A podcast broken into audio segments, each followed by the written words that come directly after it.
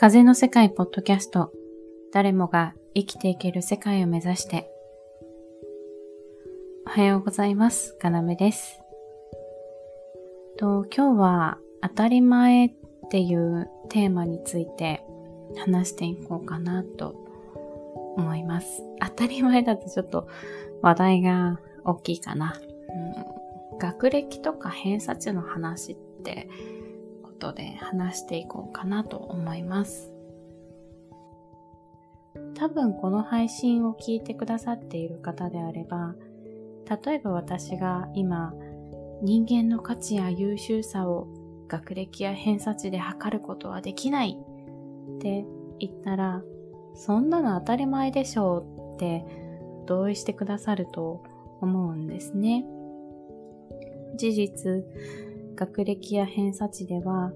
人間の価値とか優秀さは測れないと思います。でもこういう当たり前って実は当たり前ではないんだなと感じることがここ最近多々ありましてというか当たり前のことだけれどあえて何度でもお話ししていかなければならないことなんだなと思うことが多いです。そして同時に考えるんですけれども確かに学歴や偏差値では人間の価値や優秀さは測れない。でも学歴や偏差値は本当に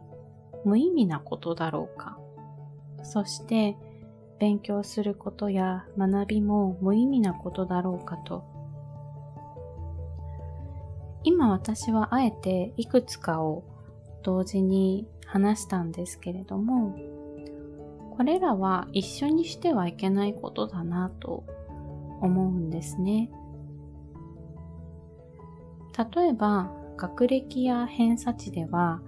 人間の価値や優秀さは測れないけれど今の世界の仕組みを知る手がかりではあると思うんですね。なぜこれらが今この世界で使われているのだろう？なぜこれらを人は気にするのだろう？今世界には多くの悲しい仕組みが採用されているけれども、その仕組みに完全に取り込まれないためには、私たちはまず知る必要があると思うんですね。その世界の仕組みを知るという意味がある以上、学歴とか偏差値が全くの無意味とは言えないですよね。あの、価値とか優秀さの尺度にはならないっていうだけで。勉強とか学びも、それ自体は意味があることだと私は思っていて、もう本当の学びっていうのは、自然の法則とか性質を知るっていうことで、自然の中には当然人間も含まれますし、つまり自分自身を知ることにもつながると思うんですね。学校で教えられることがすべて